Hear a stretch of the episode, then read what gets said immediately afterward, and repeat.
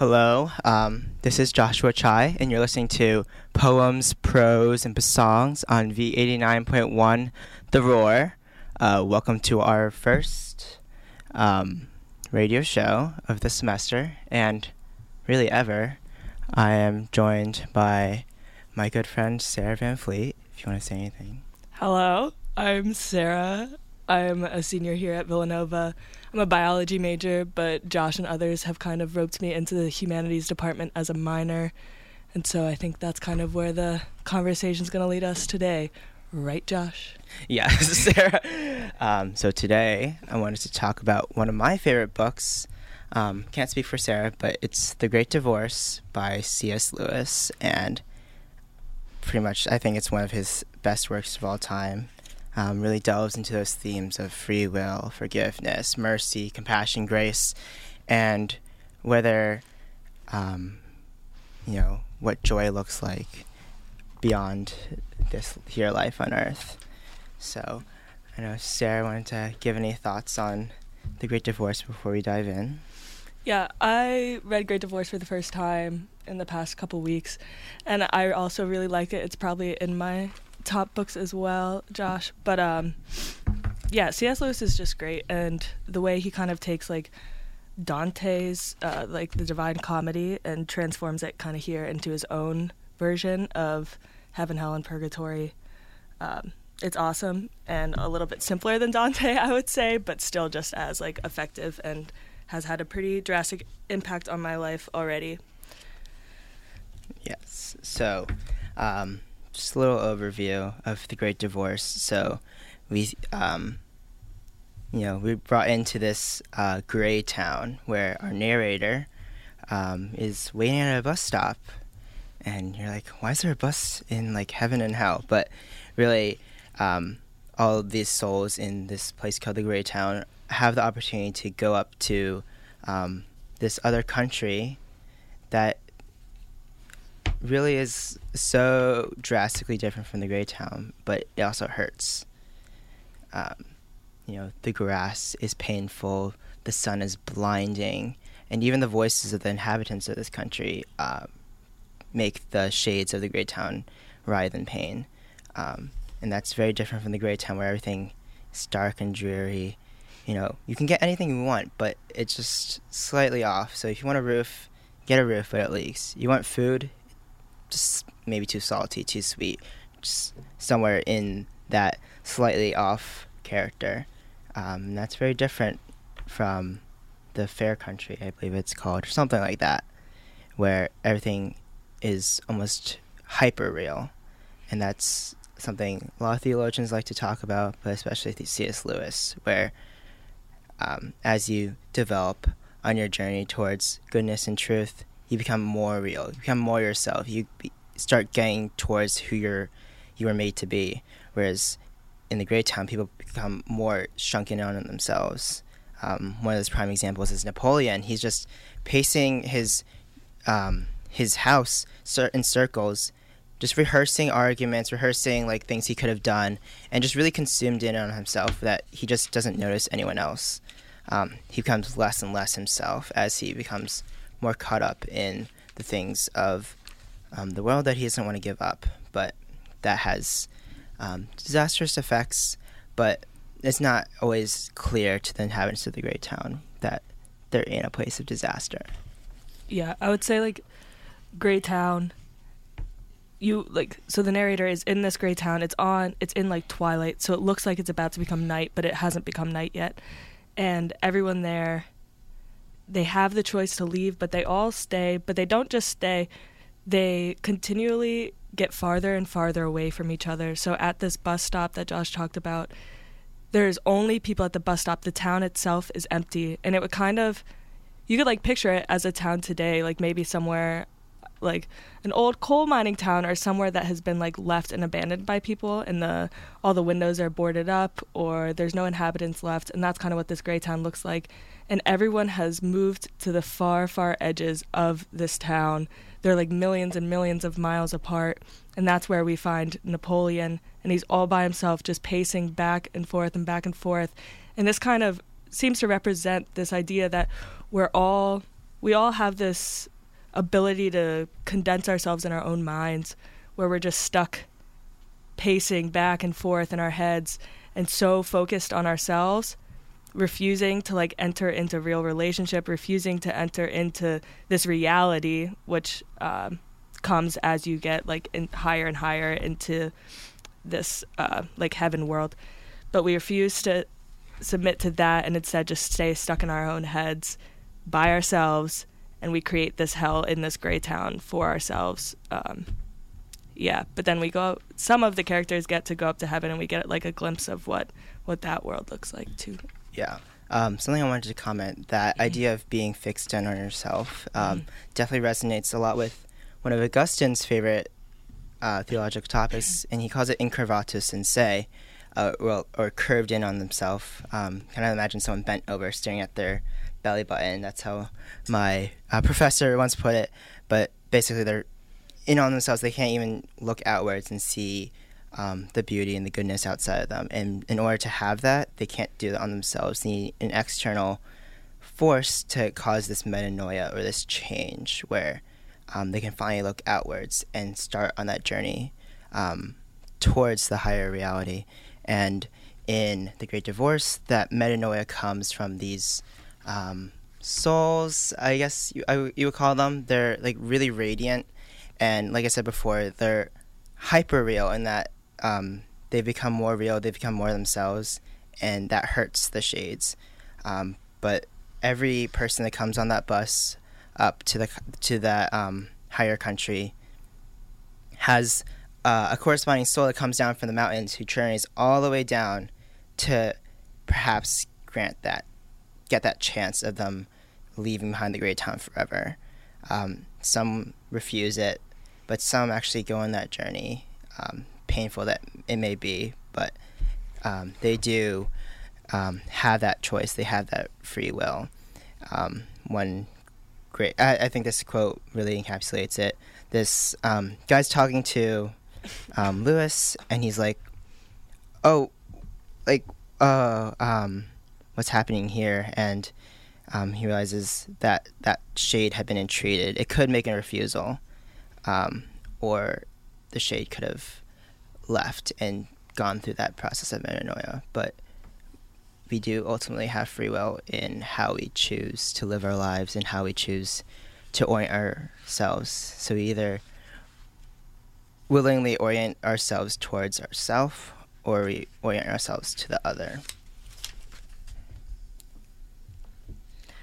Yeah, I guess before we get like into specific like scenarios that the Great Divorce pla- uh, paints of these people either choosing, you know, to love outwards, choosing this heaven, or choosing to go back to hell. I guess I just want to like focus in on Lewis's idea of this like free will and how important it is. You know, like we I don't know. I think all of us kind of have this picture painted into our heads of what heaven and hell look like, and they're more so like these places. You know, heaven is beautiful; it has all of these like palaces and castles and gold and beautiful landscapes, and then hell is full of fire and torment and punishing, and it's brutal. But what C.S. Lewis is showing us here is that heaven and hell aren't just these places; they're they're these mindsets that we ourselves choose to enter into because of our free will. You know, we choose to make, we choose heaven because we choose to look outside of ourselves and we choose to accept like the grace of God. Whereas we can also choose hell, which is just choosing this looking inwards at oneself and refusing to accept. Um, refusing to kind of kill a piece of ourselves and accept the like charity that God is offering us and we'll get more into that as we go through the examples but i just wanted to emphasize how free will is just the like i don't know i think that's my favorite theme of lewis here and in a lot of his other uh, works like Screwtape Letters or other things you know we every day we have the opportunity to make choices that are either going to lead us closer to heaven or closer to hell um, you know it's not it's not out of our control we have we have a say in our how our eternity is going to look Yeah, and we're not just given that one chance. We're Mhm. offered almost infinite number of chances to reorient ourselves, and you Mhm. can see that in some of these shades have gone on that bus ride up to that um, to the higher country dozens of times, um, and maybe sometime maybe one day that will be their final trip up, whether they return to the Gray Town forever in on themselves or they um, start you know having that internal transformation, that metanoia. Um, I think one one scene in The Great Divorce really highlights this um, free will well. It's um, this this guy has this lizard on his shoulder, and it's whispering some things in his ear, and it's part of him. And you, you can see um, in The Great Divorce um, sometimes these sins that are part of these people are represented outside. So there'll be another part later where there's this guy has another external part of himself, but it's still part of him. So um, for the lizard guy, um, the lizard represents his lust and his sin that's constantly trying to um, lead him to, um, you know, refuse um, the gifts that are being offered to him. And he's having this conversation with an angel, and you know, he, uh, the angel's saying like, "You're gonna have to let me kill that lizard in order for you to keep going on this journey." And the guy's being like really scared because that's like it's hard to like leave behind part of yourself. It's hard to have this thing that's been part of your yourself and your identity like ripped away. Um, I one of my professors, Dr. Hughes, put well like sometimes you're so um, you know you've been in this place for so long, like having that change almost feels painful. Um, like putting like a wagon in a dirt road, you keep going back and forth, back and forth, and it's in there, but it's not in stone. You can still get out of it, but it's going to take a lot of effort. It's going to take a lot of work. Um, so ultimately, um, this shade is like, okay, do it, do it, and he's like bracing, and he, it hurts a lot. He's screaming and writhing in pain. Um, it hurts, but then almost after that, he's reborn. He's transformed. He, the lizard turns into a horse, if I recall correctly, because I can't find the page, and he, um, is, um, brought to almost like new life. He becomes transformed. Um, before we continue, I would like to, um, just read some of these. So, the Villan- Villanova Tech Zone is a free resource for helping students, faculty, and staff troubleshoot their technological needs. Contact us at 610 519 7777. Chat with us online or visit our law school, Falvey Library, or New Commons offices. For more information, visit unit.villanova.edu. Um, mm, All right. yeah. Um, I kind of want to jump in with the man and the lizard. Um, I think so. As Josh was saying, the man it hurts really bad for him to get rid of this lizard, but the angel, I- think I'm most like amazed kind of how the this angel acts in this position. Like it's this big, beautiful creature, and all the angel keeps asking this man is like very simply, "May I kill it?" and just repeats this man is coming up with all these excuses like oh no i didn't know we'd have to kill it. Oh i didn't know like let's just wait a little bit. No i don't i don't want to kill it. I mean can it be like a gradual process? But the angel just repeated and repeated may i kill it may i kill it and then finally like this man's like final plea what kind of brings him to like restoration with god and allows him to become this beautiful real creature is such a like such a weak like cry. All he says is like, "Okay, fine, do it."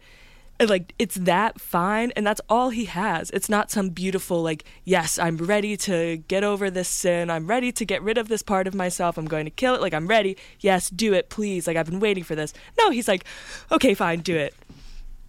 And like that just speaks so much to like how little we actually have to have in our faith in order to like reconcile with God. Like he's not asking that much of us. All he's asking is like, can I get rid of it?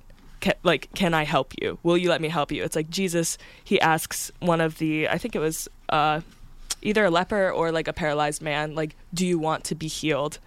And all Bethesda. yeah, yes. And all he has to say is like, yes.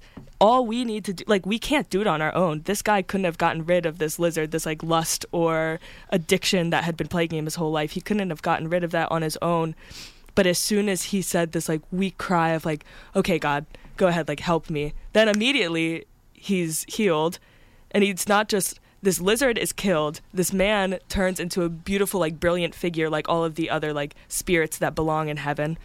And this sin that used to be riding him as a lizard, now he this the sin, God transforms it out of its like death. He resurrects it into a horse, this like beautiful stallion, which the man then mounts and rides up the mountain up to heaven. And so like what a beautiful like sin used to ride on this man and control him, but now this man is transformed because he is like killed and resurrected in God. He allows God to work in him that he then rides on this horse up to heaven. He rides on the like sin, which is now transformed to heaven. And I just think that's like so crazy how God can do so much out of so little on our end. Yeah. Um, I would like to read some lines from that scene. I mm-hmm. found it. Um, the narrator's coming like, "Oh, that lizard really turned into a horse," um, and then his guide says, "Yes, but it was killed first. Nothing, not even the best and noblest, can go on as it now is. Nothing, not even what is lowest and most bestial, will not be raised again if it submits to death. Um, it is sown a natural body, it is raised a spiritual body.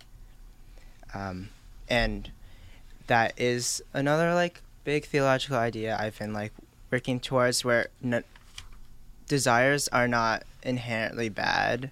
Mm-hmm. Um, you know, we've been talking about this in like our problem of love class, where this like physical desire for others, um, even if it turns out bad, but that desire itself is not bad. It just needs to be redirected. Mm-hmm. Um, it can be transformed. It can be rightly oriented. Um, I think that's a big idea in like, I think Aristotelian ethics or something like that, where, um, you know, you either have too much of something or too little, and when you mm-hmm. get to mm-hmm. virtue, it's just right. But it's not like you have to give up this whole desire. Like, say you're a very greedy person, it's okay to want things because um, things are good and they help you live. They help you, you know, operate in the world. But if you want too much, then you know, you're hurting other people and you're ultimately hurting yourself. Or think of like something like pride. Um, it's okay to you know bathe in your accomplishments because yeah, that is a cool thing you did. Um, you know, but too much of that almost um, you know twist yourself in on yourself mm-hmm. um, it it is ultimately um, you know an excess or deficiency that um, causes you know sin. It's not just a disordered desire. Um, your desires don't disappear, but they do have to be transformed. Um, and notice how um, Lewis writes that not even the best and noblest can go on as it once was. So even like, you know, think of like the best person ever. Like they you know on this path to heaven they're not going to continue being that best person ever they're going to be they're to become even better they're going to become even more real even more noble um, because you know they're still not perfect and they do have to submit themselves to that um, transforming and healing power um, you know even like the greatest saints are, were also like really great sinners um, but what matters is that yes, what matters is um, their willingness to turn um, their eyes towards something higher. Um, even if it hurts, like this angel's telling the guy, he's like, I never said it wouldn't hurt you, I said it wouldn't kill you. And I can, um, that he cannot kill against his will. Um, you know, in our lives, God does not just show up and snap his fingers and change you into something different because you know that would not be free will and that would not be good. Um, if god is all good he will not do something that is evil. And forcing someone to do something is evil. I think aristotle again is like um, he who is made good by the compulsion of another is not truly good i think um, this kind of like ties into I think what you were just saying, Josh, like one of I think it was this guy with a lizard. He asks the angel, um, like, well, why didn't you just kill it without me knowing? Why didn't you do that in the first place? Um, why did you let me have this this like lust my whole life? Why didn't you just take it away?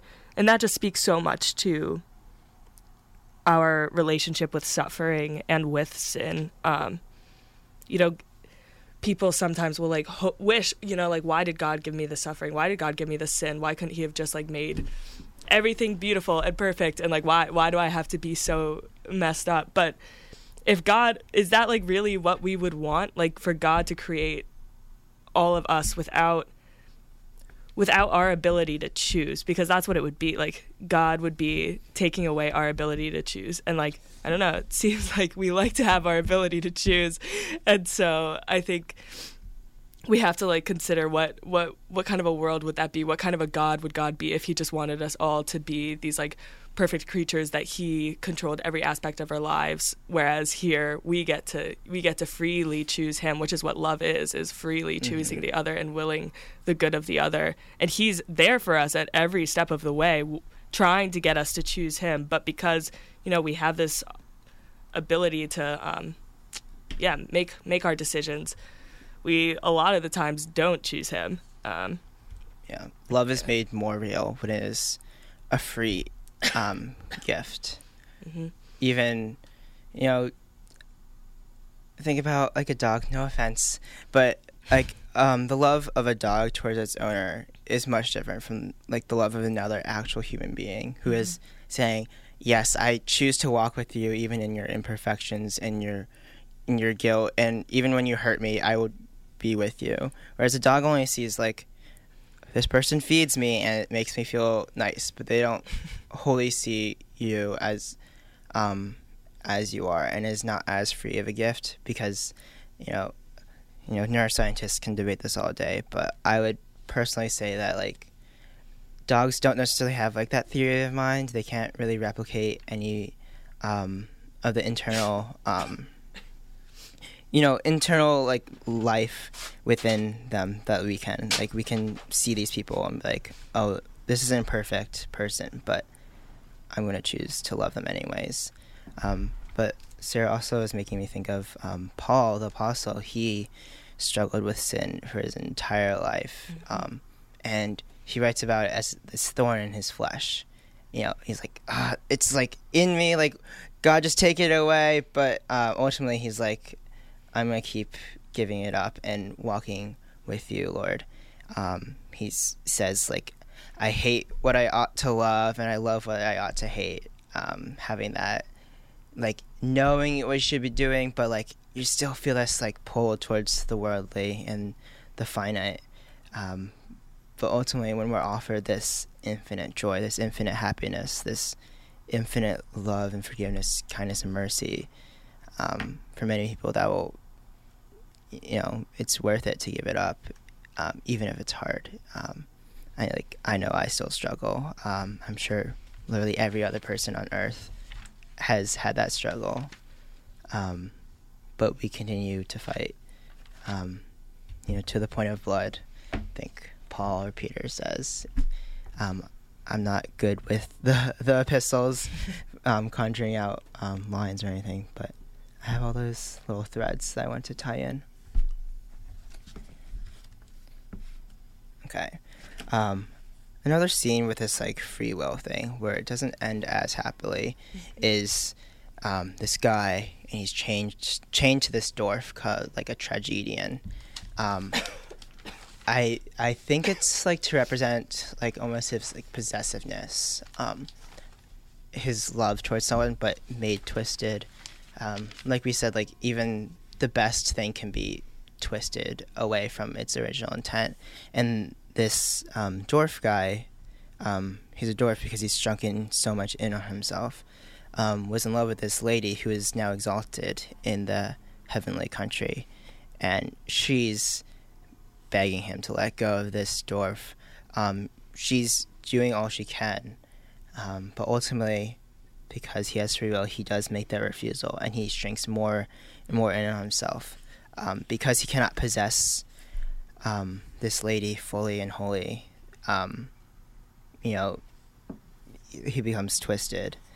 Um, that's like a malformed vision of love that um, I've continued to learn where love is not necessarily possession, but it's willing the good of the other for the other, not for our own sake. So maybe what we think is best is not best for this other person, but if we love them, you know, we're going to pursue what is best for them, regardless of our own feelings.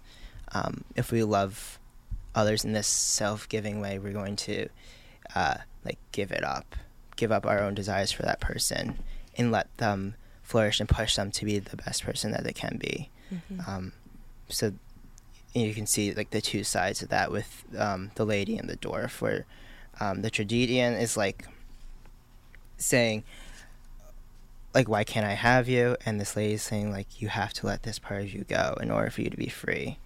And at times it's hard to like see someone you know you love hold on to something so tightly that you know is hurting them.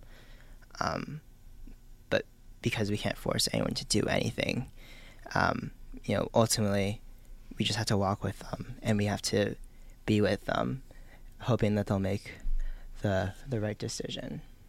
Mm-hmm. Um, before we comment, um, I'd like to read some. Um, wait, you're listening to WXVU 89.1 The Roar. Um, this is poetry, prose, and songs with Joshua Sai. Um, so, Sarah, Hello. Um, yeah, I liked the story with the dwarf and the tragedian, and Sarah Smith is the name of the like beautiful woman, um, who's awesome. beautiful but I think, name. yeah, great name. She has an H on the end of Sarah too. Um, but I think I would kind of want to tie into that, which you touched here now, but also you were talking about the like Aristotelian, Aristotle, Yeah. uh, like de- definition of love, where it could be like an excess or in like a deficit, and I think that applies here.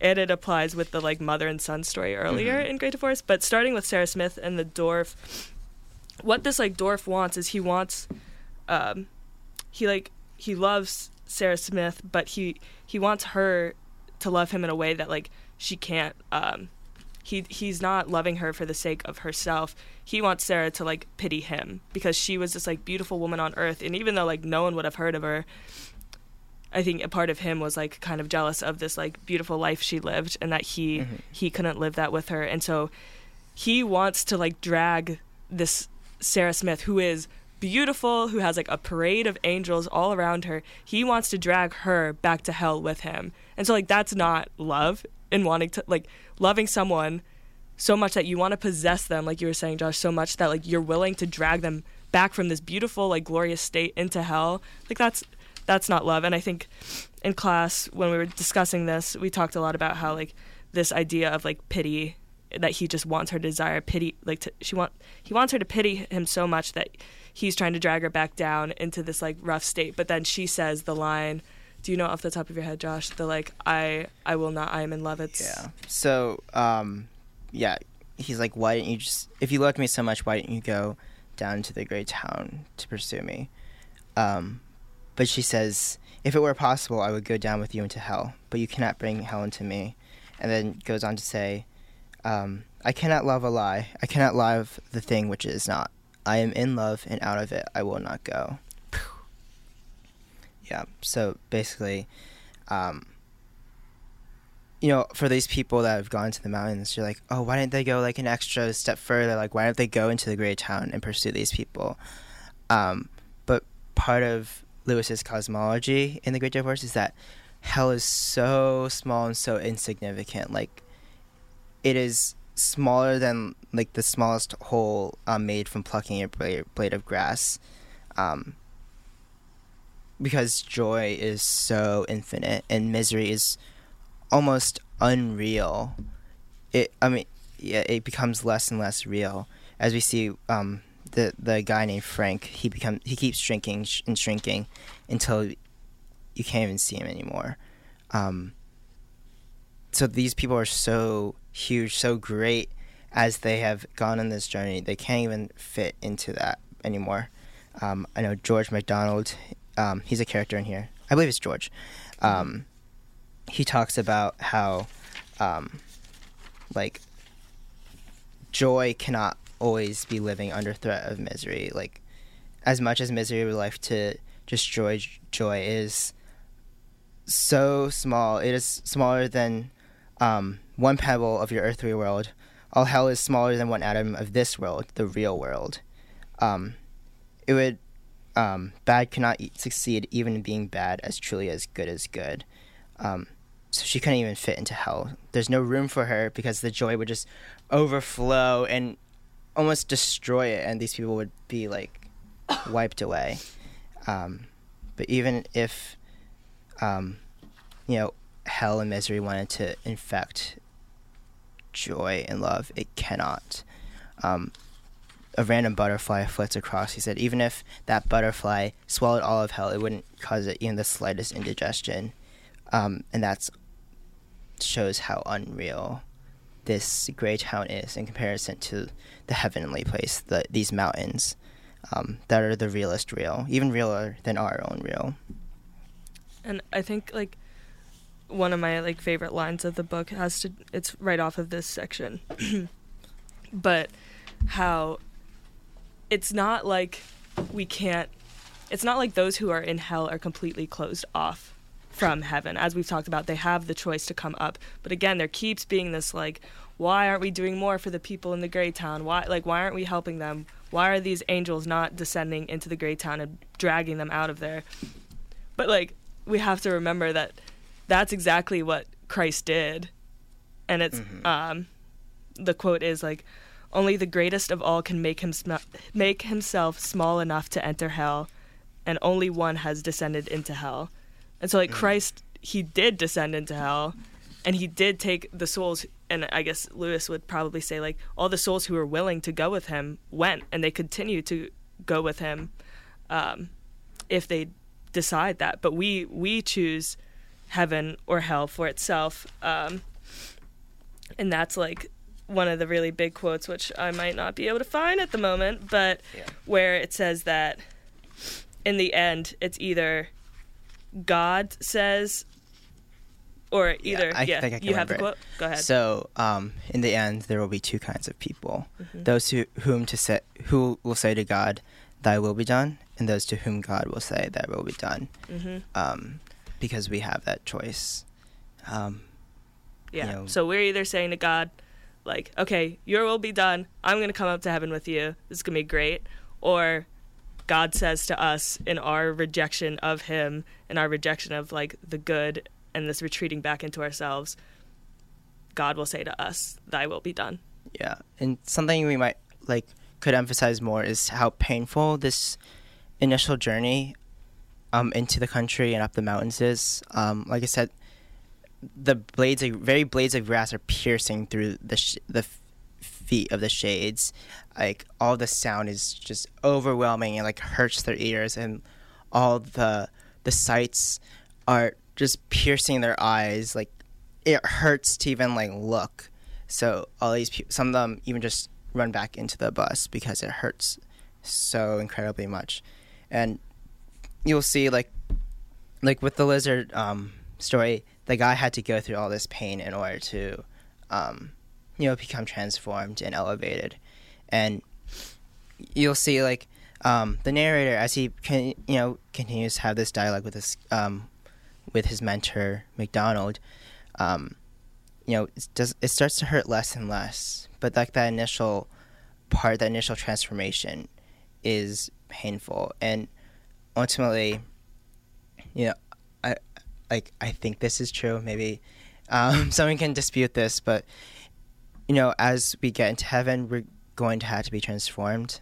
We we can't even if we live the most virtuous life ever. Like it's not going to be um, fully complete. But when we submit to that will that wants to make us whole and make us um, more true, more good, we are gonna be like changed, and maybe that's gonna hurt in like the vaguest sense because parts of ourselves that we clung on to are gonna be removed or changed or transformed, um, and that's part of the reason why like that, um, you know, people make that choice or not. Um, and you can see that um, I know Sarah mentioned Dante, but in the Divine Comedy, like that is made more real in um, the mountain of purgatory, where these people who want to orient themselves to God um, are willing to undertake this great transformation of the self and of the soul in order to reach that um, you know that, that full communion with God and it hurts it hurts a whole awful lot and even like Dante as he's um, still technically alive in the comedy he's going through some of this pain um, but it's almost like a like a purifying pain in which mm. they're they're changing, they're growing, and they know what it's for. They can see, um, you know, the finish line. It's like I don't know if you're training for like a marathon, like you're running, you're you're training, you're running, and that hurts. Um, but you have that end goal in sight, and you know what you're doing it for, and it's getting you better, and it's getting you closer to um, your goal, which um, for the Christian is you know unity with Christ, unity with God, and being able to you know, rejoice in the heavenly banquet forever and ever. Um, but it takes a lot, and if it wasn't opened, if the way wasn't opened up for us, it would have been impossible. Um, but what Sarah was saying, when how only one can cross that distance, you know, um, you know, part of being Christian is mirroring Christ. So um, these souls in the, you know, in the um, the higher country they're mirroring that journey as they go down these mountains. They're forsaking part, part of their quote unquote progress to God um, in order to even ha- just have a chance at beseeching these people. Um, many of them will say no, but they're making that sacrifice, they're making that journey over and over again just at the chance that these people might be redeemed and saved and might and that they might you know orient themselves towards this higher reality um, and um, I think MacDonald speaks to like you don't know how much they've already given up. Like they can't give up anything more um, than they already have. Um, it's like a huge sacrifice that they're undertaking every time that they go down the mountains. Um, so that's kind of like how they mirror that journey that God Himself took to go into hell. And I think it's the harrowing of hell. It's a lot bigger in the Orthodox tradition than it is in the um, Catholic tradition, but it is like you know still part of like our theology. And one of the creeds, you know, Christ descended into hell mm-hmm. um, when he died, and you know all of those patriarchs are the faithful um, that didn't have that way opened up to them before, but they still believed, and they would have if they had were given that chance. They left you know, he broke down the doors. And in Dante, that's seen in how the gates of hell are just wide open. They're like broken and they haven't been fixed. You know, the gates of hell have been destroyed. And, you know, the very foundations of hell were like just like shaken. There's like rocks like strewn about and like broken because, you know, he shook hell that much. You know, I think Virgil said like it felt like love was shaking the very world. Um, and that's, you know, kind of what happens when you kicks down the door. Um, I feel like Sarah would like that image, just kicking that, that door to, to rescue us, to rescue um, all who had come before. Yeah. Um, I just wanted to add this one uh, quote because uh, you were talking about how like painful it is to um, get up there to heaven, and the fact that like Christ has like knocked down this door, and that just means that you know, heaven and hell, they do, they start now. Um, and MacDonald says in the book, he says, This is what mor- mortals misunderstand. They say of some temporal suffering, no future bliss can make up for it, not knowing that heaven, once attained, will work backwards and turn even that agony into a glory. And of some sinful pleasures they say, Let me have but this, and I'll take the consequences, little dreaming how damnation will spread back and back into their past and contaminate the pleasure of sin. Both processes begin even before death. And so, even now, like when we face this this temporal suffering, or yeah these hardships or we have like these great pleasures that we want to we want to choose. Either way like this is this is starting the preparation. This is starting that like journey up the mountain or down uh, into like this nothingness that is hell uh, that starts now. And so we can we can take our suffering now and kind of offer it up, even though it sucks. And um, yeah, use that as a use that as like a, a vector to Vector. to get to heaven. Uh, shout out Paul Camacho. And Corinne, if Corinne. she's somehow listening. But yeah, love is. I mean, like any type of love is painful, and that's what uh, that's what Christ shows us because it requires this like stepping outside of ourselves, this like ecstasy. Hashtag problem of love. Uh, that takes us outside of ourselves and makes us vulnerable to being hurt. Um, and that's why, like, this this Christ's greatest act of love was dying on a cross. And in the Great Divorce, there's this waterfall, this like huge stream of waterfall uh, that's beautiful. And then finally, the narrator looks at it and is like, "Wait a second. And he said it was actually like a spirit that was pouring out itself Like as if it was yeah. cru- an angel crucified. And so, like all of the energy of heaven is this this this crucified love is the sacrificial love that comes out Mm-hmm. of suffering but also brings great joy because i think you know joy is deeply united to um, to suffering in general Yeah, it's like an outpouring of the self.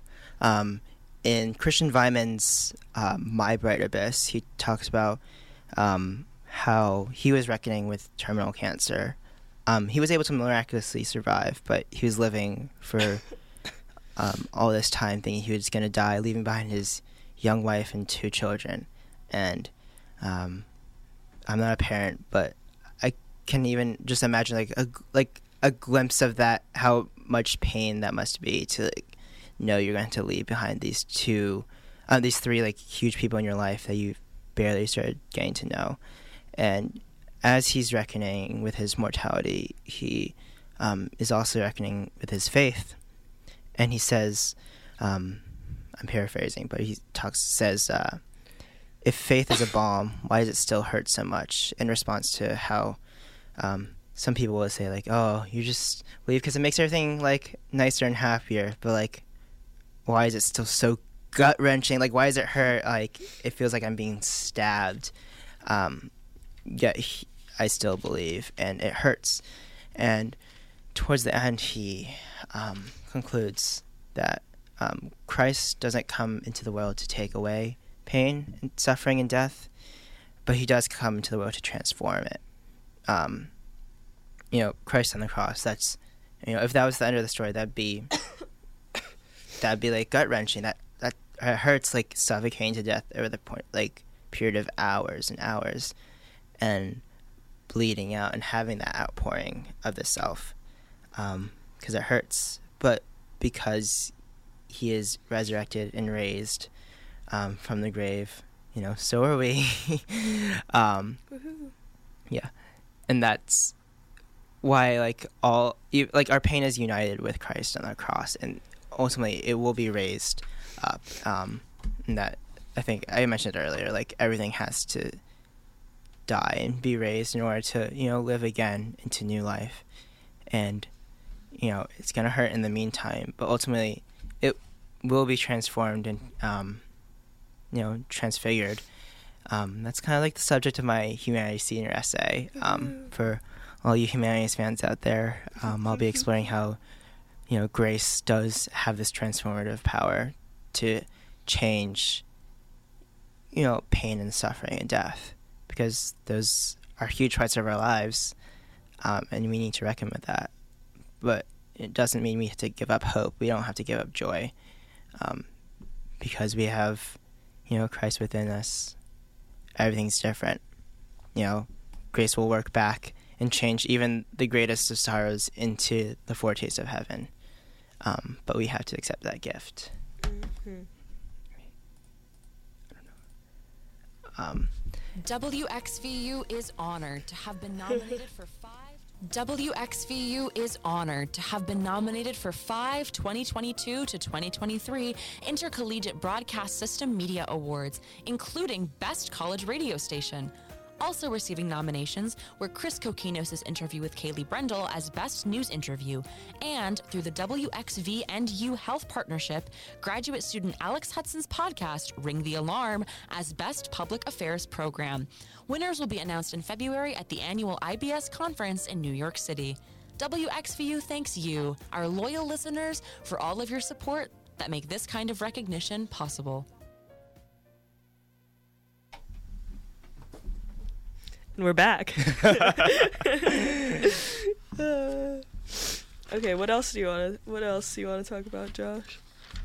Oh, I don't know. There's like so much. Um, I guess we can kind of you know make our way back. I know we kind of jumped forward towards the end, um, but there's this one of the first encounters that our narrator um, witnesses is this murderer, um, and this other guy he knew in life, but you know in this reversal of what our expectations would be, the murderer is actually one of the solid people, one of the um, the spirits that are coming from the higher land, and the other guy is just, um, you know, he's from the gray town, and you know, like this guy's just like, I haven't murdered. Why? Why am I not up there? Um, you know, like having this um, this indignation, which I guess would, I mean, it would be justified to be like, oh, th- this guy literally killed people. Like, why is he? you know, in this heavenly place, and why am I just stuck in this miserable, um, wretched gray town? Mm-hmm.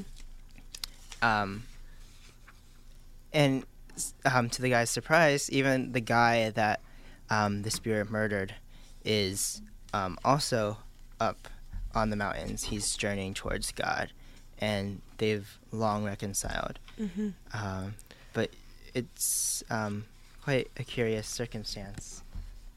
Um, yeah, the guy, the the ghost guy from the Grey Haven, um, he just repeatedly, as he's talking to this guy, this murderer, um, he keeps saying like, "All I want are my rights. I just, I'm asking for nothing but my rights. I was a decent man, and if only I had my rights." Just like on and on, clinging on to these these so-called rights, um, and I think. Um, it just kind of like I don't know, it points to how much we think that like that our life like that we can we can determine whether we're like good people or not or just because like we think we're these like good people we don't we don't murder anyone we don't like do any of these like crazy sins that doesn't that doesn't really like mean anything um, but what we see here is that actually the guy who murdered someone he had an easier time like reconciling and turning to God and like going to heaven because of how like how big and bad his um, his sin was. Um, he had he had this ability to like recognize recognize see how bad he was and kind of like stop looking at himself and like turn to God and be like I, I need your help. Um, whereas this guy who thinks he's doing really well, he's like, ah, I'm I'm fine. I don't really need God. Like I'm I just want what I I want what I deserve. I should get what I deserve. And but at one point he says, um, I'm only telling you the sort of chap I am. I only want my rights. I'm not asking for anybody's bleeding charity. And then the spirit says, then do at once ask for the bleeding charity. Everything here is for the asking, and nothing can be bought. I just really like that line. Ask for the bleeding charity because um, we try we try to do so much on our own. And yeah we can make these choices but nothing can actually be done without asking for that bleeding charity of christ without acknowledging like hey i can't kill this like the lizard. Like i can't do this on my own. I need you. Mm-hmm. i need the bleeding charity. But all of these spirit all of these um these souls these like shadows from the purgatory world from the gray world none of them they're all so hyper focused on themselves that they don't recognize they do need God and that they do need to like die to themselves in order to get further up and let Mhm. go of that. And that reminds me a lot of like the death of Ivan Ilyich. Um, Yeah. How like he kept holding on to this idea, like no, but I know I had a good life. I lived according to how like everyone else lived.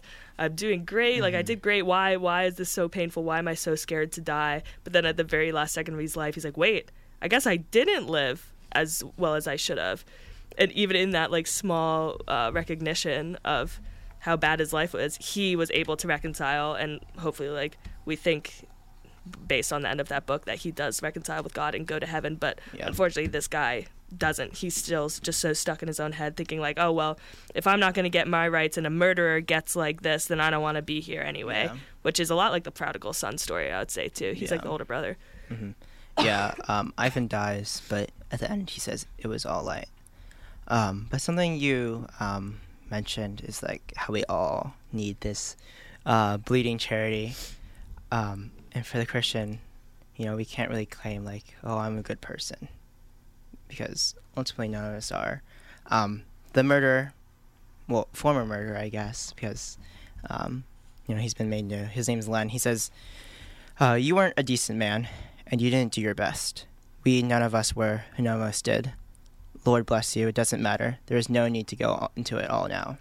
Um, and then Paul in an epistle, maybe Corinthians, Ephesians.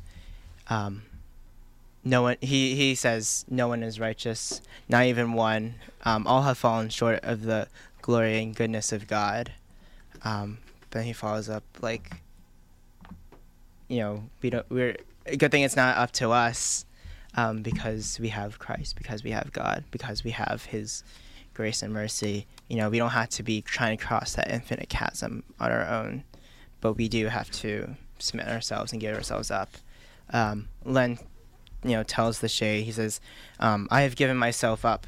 I had to, you know, after the murder. That was what it did for me, and that was how everything began. You know, he has that reckoning moment where he start he's come to the end of himself, um, and he realizes like, oh, like, you know, I my life is, you know, running away from me, and I can't do this by myself. Um, so he does have that reconciliation with God in the end. He that's how he, you know, ultimately achieves this this happiness, this bliss, this joy. Um, it's because he gives himself up. You know, he's not in control, and I do think that's almost countercultural in which you know happiness is seen as you know taking control of everything or mm-hmm. taking control of your life and doing whatever you want with it. Um, but in reality, you know, we're not going to be able to do everything. We can't even control everything. Um, but you know, giving ourselves up and leaning into that infinite um, is almost how our story begins. That's how um, we become different because our lives aren't our own anymore. But that makes it all the better it's a little paradoxical and maybe a little funky to get, but I can tell you from the inside it does pan out.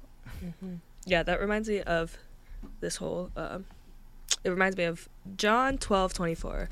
I looked this up because I didn't know it off the top of my head, but uh, Christ says, Truly, truly, I tell you, unless a kernel of wheat falls to the ground and dies, it remains only a single seed. But if it dies, it produces many seeds.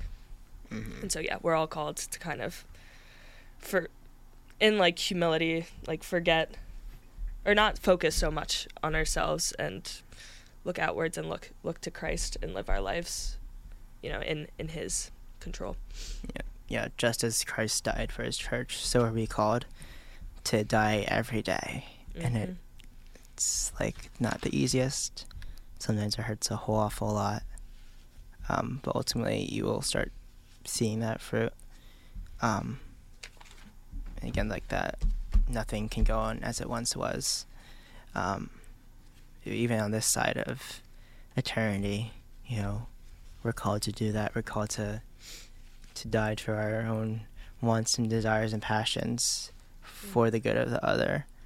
Um, you know it's very different from you know the perception of love i guess in the self-gratification way. Um, you know, love is not always an equal exchange, but mm. to its, if you pursue it to its like extent, you know, it will ultimately be for you, ultimately be for the other, um, for that other's sake. Yeah. It's hard. It's hard. It's always it's it's not an easy journey. We're not called to do anything easy, um, but we try anyways.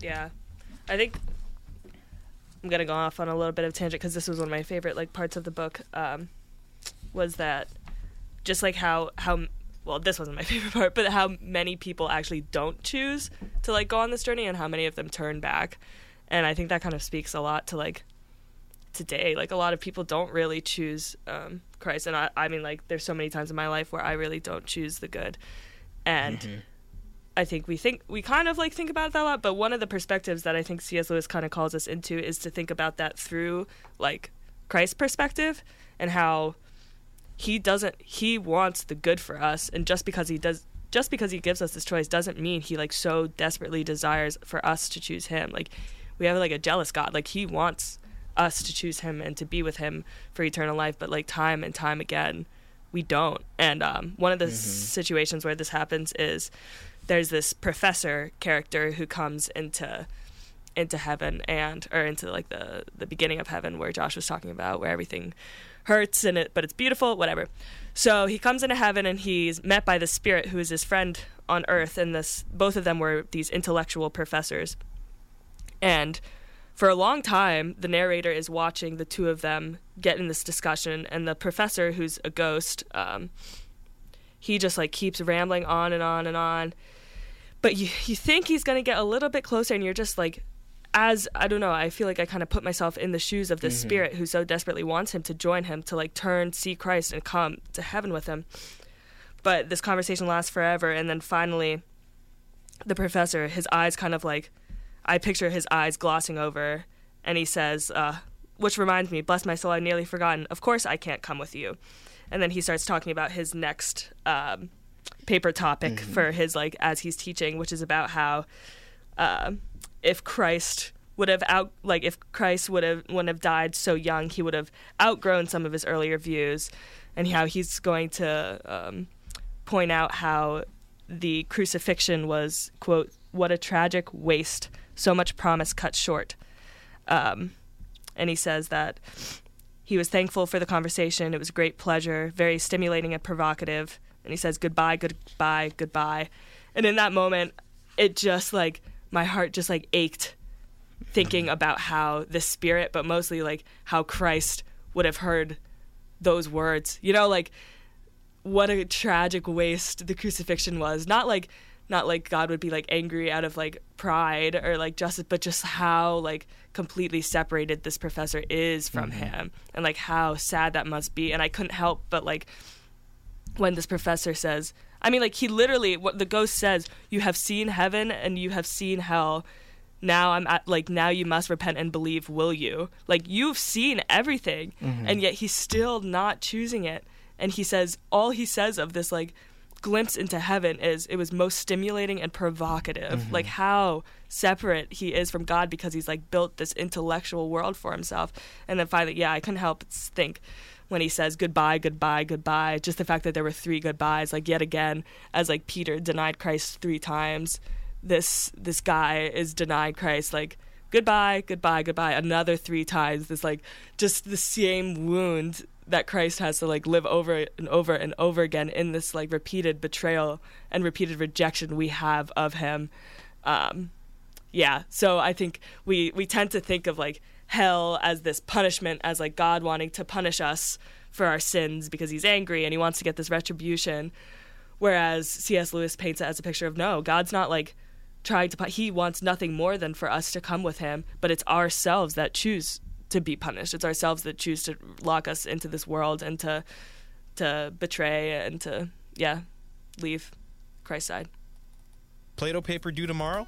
Need a fresh set of eyes to look over your final draft? Haven't even started yet? You can make an appointment at the Villanova University Writing Center, located on the second floor of Falvey Memorial Library. The Writing Center is full of professionally trained tutors who assist Villanova students of all majors on their writing assignments, from personal statements to thesis papers, at any stage in the writing process.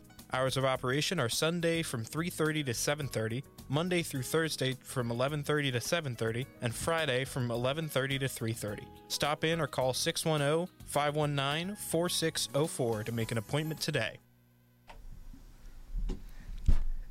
Well, shout out to the Writing Center. I've always used them, um, but yeah, that definitely. Um, Sarah, what you were saying just made me think of how many times I've you know willingly turned away. Um, mm.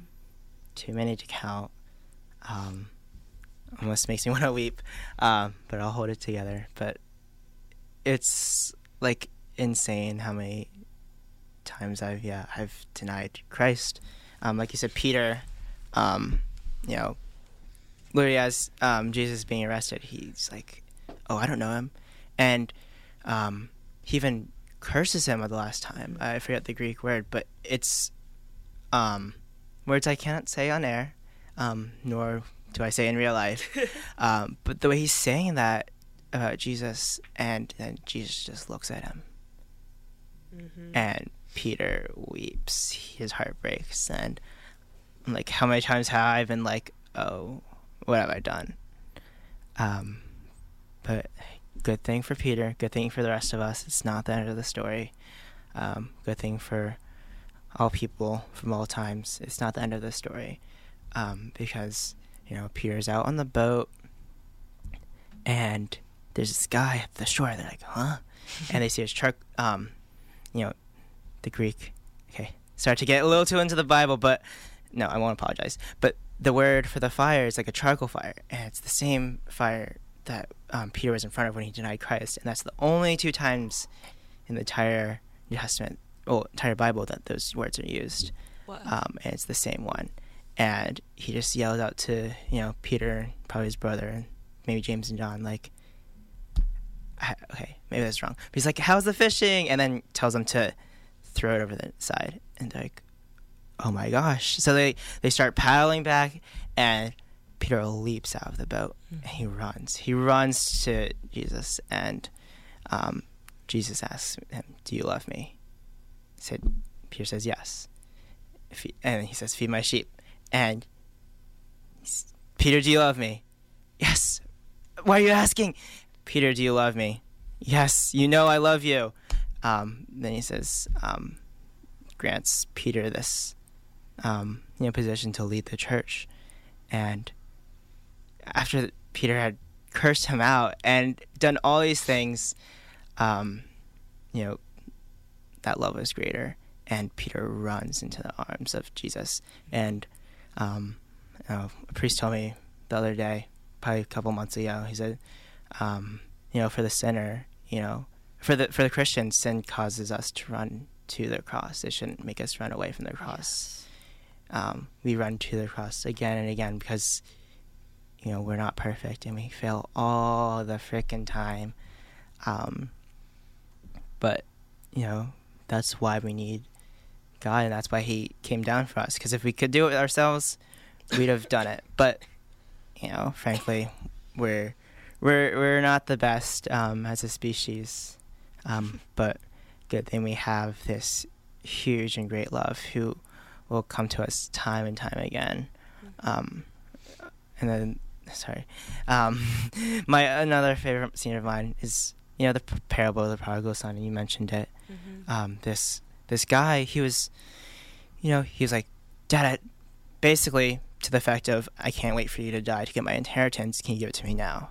And, you know how how much that would must have hurt the father um, t- your son saying like i can't wait for like 10 20 years for you to pass away to, for us to get our you know part of our inheritance but he gives it to him and the son goes and squanders it you know um, and there's a drought and um, he's like feeding the pigs and he's eating the pigs feed and um, he can't even eat the, the food that the pigs eat. He says like even the lowest servant in my father's house is treated so much better than this. So he's going um, he decides to go back and he's rehearsing over and over in his head like okay i'm going to say father i'm sorry like just make me one of your servants and i'll never do anything. He's like rehearsing this and as he gets closer he sees his father is standing outside the house a long way off um, as if he'd been waiting there every day since his son's departure. And um, i can't imagine how the servants must have been like what are you doing? Because that was so undignified for the master of a house. Um, but he does it anyways because of his love for his son, even if his son would never come back again. But he sees his son and he runs to him. You know, the father runs to the son that ran away and took half of his money. And, you know, the son tries to say, like, sorry, like, I, I messed up, like, just take me. The father just, like, shuts it down and throws a cloak over his shoulder and, like, overjoyed. Um, and he welcomes him home. Like, um, with a feast and this huge banquet. And I mean, that's what happens every time we we wander away. Um, but then, you know, we're like we're coming back, and even if like our words fall short, like that coming back, we're, you know, God runs to us with open arms, and I don't know, it's kind of insane to think about, but you know, God is that Father standing, waiting for His Son to come home, and when He does, and when we do, He runs to us, um, and you know, loves us even when we don't deserve it. Um, I don't know, that's kind of, I don't know how we got here, but those are like some of my favorite Yeah. scenes because they emulate, they show that that um, undeserved love so well. But you know, we're loved anyways um, because He is love itself. let me hop in on the prodigal son. Um, I think I found a lot of. I mean, I think a lot of us can relate to the, the the prodigal son, of course, the one who runs away and turns from God. But two, there's like the other son in the story too, um, the older son who, when he sees the, he hears this big feast that the father uh, throws for his younger brother, and he's so angry. He he's like, why like why does he get all of this? I've never I've I've never gotten any big party, and I've been with you this whole time. And the father says, "Well, you've everything I have is yours. Like you've always been with me." And that the prodigal son reminds me of the story in in Great Divorce where the guy is saying, "Well, I just want my rights. I just want my rights. I, I've lived a good life. I've been here the whole time." Like this older son, why why do I not get this great reward when this murderer or this son who ran away with your inheritance he gets heaven, but here I'm stuck here and um, I don't get a big party. And I think a lot of us can relate to this older brother figure in that like we think we deserve more. We think that we're these good, moral, upright people, and that like you know we don't we don't need to ask for God's mercy. We we can look down upon these other people who aren't as holy as us or don't go to mass as much as us or yada yada. Like we can look down upon them when no, that's not that's not our calling. That's like wrong as we see in these stories. And I think I've I've come to recognize that the prodigal son or the the older brother figure he is kind of redeemed in the figure of Christ who mm-hmm. is the like the first the only son of God. But and Christ what the older brother should have done is modeled Christ. In that mm-hmm. like when the father runs out to meet the prodigal son, the like sinner, when he runs out to meet Christ, the older brother, what he should have done is like grabbed his brother, or what Christ actually does is he goes out into the world and he follows this prodigal son, and he's like, mm-hmm. that's what the older brother should have done. He should have went and gone after. Mm-hmm. Gone after his brother who was making the wrong decision and brought him back to God. Or even so, if he saw his brother far away off, he would have ran and grabbed him and brought him to the Father. And that's what Christ does for us. That's what we're called to do as disciples, as mm-hmm. apostles, is to go out and find like our brothers and sisters and ourselves and bring them back Yeah. back to the Father through Christ, who is, you know, with us the whole time, bringing them back to. Greater is the rejoicing in heaven over Mm-hmm. one sinner who repents than 99 who never left. Mm-hmm. Or, you know, the, like the uh, woman looking for the one lost coin. Because she has her other coins, but, you know, she doesn't have that many. She's like, oh my gosh. Or, uh, you know, the shepherd leaving behind his flock for his one sheep. Um, you know, being, we are always chased down. We are that, um, you know, that treasure that, you know, God seeks to find. And, you know, we're not, you know, yeah, like I said, we're, if we're honest, we're not all that great. We're not the best. Um, but because we have life within us, you know, we have that, that opportunity. We have that joy offered to us, and we shouldn't be, you know, having that pride towards others, you know, judging them, you know, judge not lest ye be judged. Um,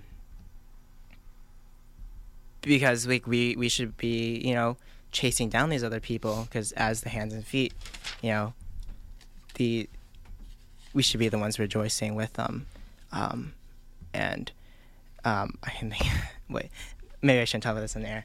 So i won't. Um but you know if you ha- like say you had this um friend and um maybe they they were just away for the longest time and they maybe you know they got into some bad stuff. And then they're like they come back to you and like you know you still love this person. And how overjoyed would you be for them to you know to be there with you if they had been like wandering a long way off um, you'd be absolutely ecstatic um, because you know you have this this this joy for the other. Um, but i've definitely been both sons before. Mm-hmm. um, trying to be better but that's what we do every day. We we have to keep you know keep going keep the faith um, It's the climb. yeah but even if you think about some of the greatest figures in the bible they had made all these huge mistakes like um, moses literally killed a guy and then ran away um, he didn't even take the punishment he just ran away after killing this guy he buried him in the sand or um, David. yeah, David. Um, you know, David was a man after God's own heart, but um, towards the end of his life, um, he started slipping into some things, and he actually um, committed adultery, um, even though the woman was unwilling. Um, and in order to hide up his sin, he tried to get the guy to come back, um, and you know cover things up. And when the husband of the wi- of the woman refused, he sent him to the front lines and effectively killed him. And when David like realized what he'd done, you know, he spent the rest of his whole life like limping, because that had this such profound effect on him. Um, but the again, the good news is it doesn't have to end there, and we don't have to be um, the ones you know limping out of our um, mistakes for the rest of our life, um, because we are um, we're wholly changed, and we're wholly made new. Mm-hmm. Just as you know, David was a man after God's own heart, and God him called him that before, like before all this had happened. But even though he knew, you know, David would do these things, he was still after God's own heart, and that's what we should be seeking to do, and that's what you know the characters of the Great Divorce are seeking to do, even in their imperfections, even in their weaknesses and infirmities. Um, they continue to seek, as we always should do. Forget about your Fridays looking bleak. What about your Wednesdays?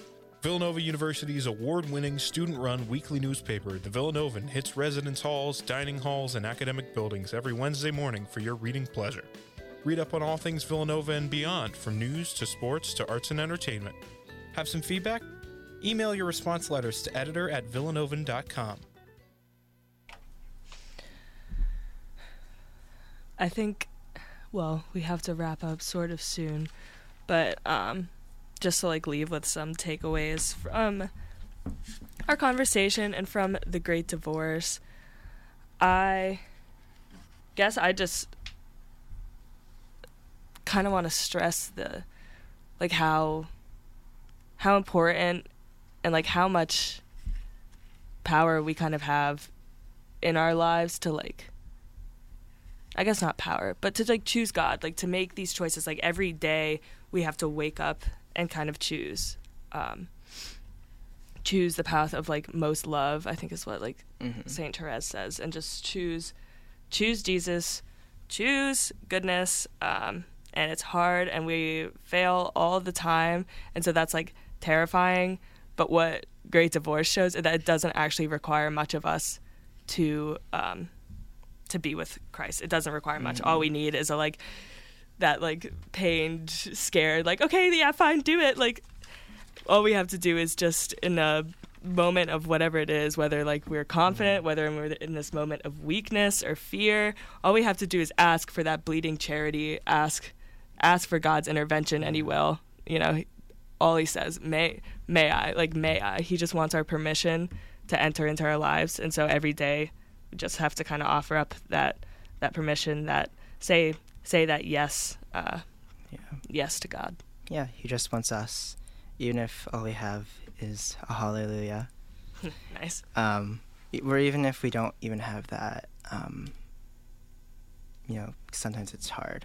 like I'll be the first to admit it, it's not easy. It takes a lot of courage and support and you know will to be able to like admit that you're not perfect. It takes a lot to admit that you need the help of another. Um, but the good news for us, the good news for all the characters of the Great Divorce is we're not alone, and that the core fact and reality of our being is that we are loved, that we are loved beyond measure, beyond space and time, loved to the point of death on our cross. Um, well, you know, he did that even knowing how messed up we would be. Um, you know, he did that, and because of that, you know, pain and death and sin don't have to be the end of our story. Um, he can be that the end of our story. You know, we we just gotta keep going um, on the climb, like Sarah said. Um, but we do have to make that choice, because you know the funky thing with free will is that we can always change our minds. We, we don't just wake up one day like in the middle of it. It's a process. It's a journey. Um, it's a path we have to take, and it's gonna hurt at first. It's gonna hurt a whole awful lot, and there's probably gonna be some tears, um, and some um, just these like gut wrenching moments. But as we like keep going, um, even the greatest sorrows can be changed and transformed through grace, through joy, through the mystery of life. You know. Yeah.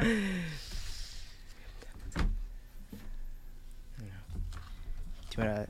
I don't know. Do you wanna say any of your? Sorry, give give me a second.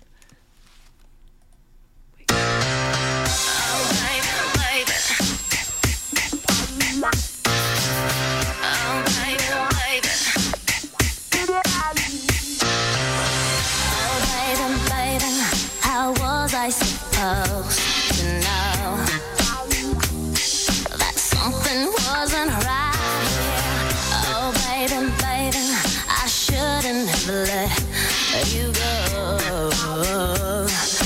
now you're right outside. Show me how you want it to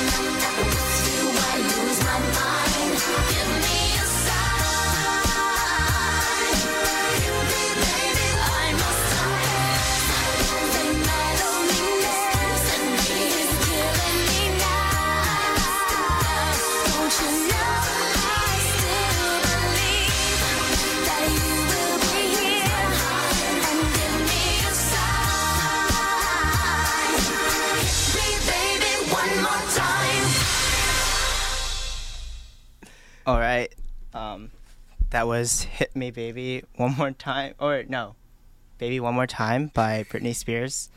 Um, sorry for the technical difficulty we had back there, um, but we're back just for a little goodbye. Um, yeah, I would highly recommend reading *The Great Divorce* by C.S. Lewis. It's a quick read. Took me maybe a, one afternoon. I was definitely very um, invested.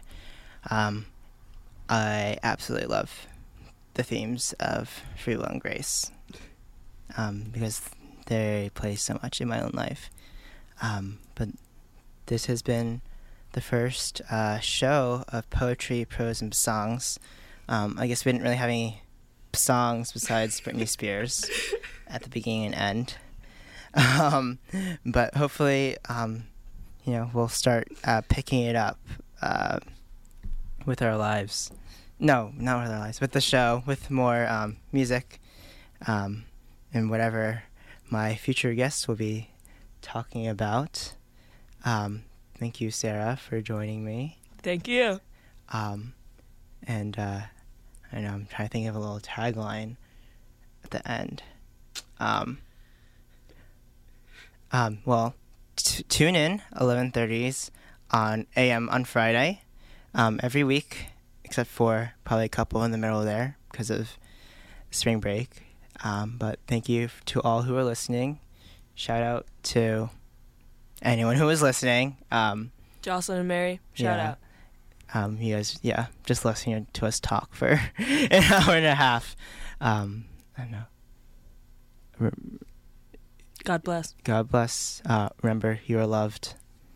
Um, and uh, yeah, thank you for tuning in. Um, let's hope this doesn't play Britney Spears. Okay. Have a nice day.